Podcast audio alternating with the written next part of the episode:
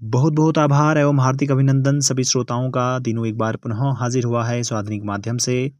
अपनी रचनाओं को आवाज़ देता हुआ। उम्मीद है अभी तक भेजी गई जितनी भी आवाज़ें हैं, आप सभी के कानों को भाई हैं। आप सभी ने बेहद बेहद उन्हें मोहब्बत किया है, उन्हें प्यार दिया है। इसी उम्मीद के साथ आज मैं फिर एक बार पुनः इसी माध्यम से हाजिर हुआ हूँ। अपनी दो रचनाओं को आवाज़ देता हुआ। उनमें से पहली कुछ यूँ है। ध्यान से सुनिए। मोहब्बत की राह में मुश्किल राहत, मुरीद की चाह में मुलतवी न आहत, मजबूर न हो हार से।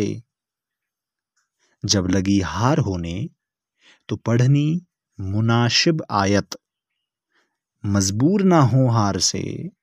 जब लगी हार होने तो पढ़नी मुनासिब बताइए, आयत।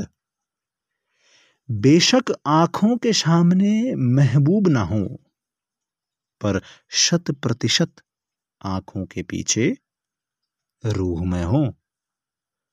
देखना हो जब भी बंद पलकों के काले पटल पर, उनसे रूबरू हो। देखना हो जब भी, बंद पलकों के काले पटल पर उनसे रूबरू हो। बहुत बहुत धन्यवाद।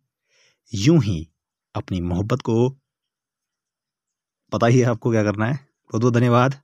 यूँ ही बने रहिएगा।